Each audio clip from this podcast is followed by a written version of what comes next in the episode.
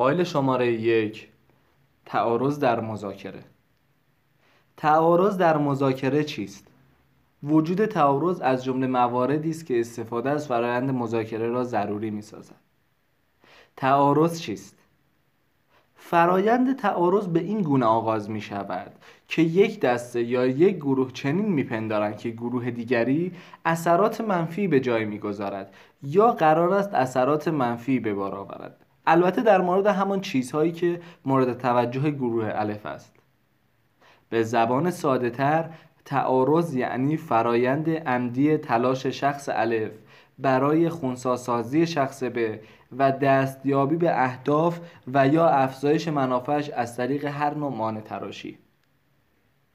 تعارض ممکن است در تفاوت خواسته های طرفین و یا تفاوت در برداشت ها و سوء تفاهمات ریشه داشته باشد. تعارض به سه گونه مطرح می شود یک تعارض ممکن است در تفاوت خواسته های طرفین و یا تفاوت در برداشت ها و سوء تفاهمات ریشه داشته باشد. دو دو شخص که برای دستیابی به یک هدف و یا یک خواسته تلاش می کنند ممکن است در تعارض با یکدیگر قرار گیرند.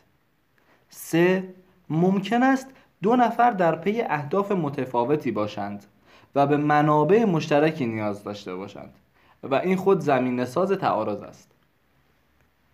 تصورات غلط در مورد یک مذاکره کننده خوب. یک برخی فکر می کنند که یک مذاکره کننده خوب به همین صورت متولد می شود. دو مذاکره کننده خوب بدون آمادگی قبلی وارد مذاکره شده و موفق می شود. سه مذاکره کنندگان خوب اهل ریسک هستند. چهار مذاکره کنندگان خوب فقط بر اساس شهود و حس درونی خود عمل می کنند. آبراهام لینکلن می‌گوید اگر 8 ساعت برای بریدن درختی فرصت دارید 7 ساعت آن را صرف تیز کردن تبر خود کنید.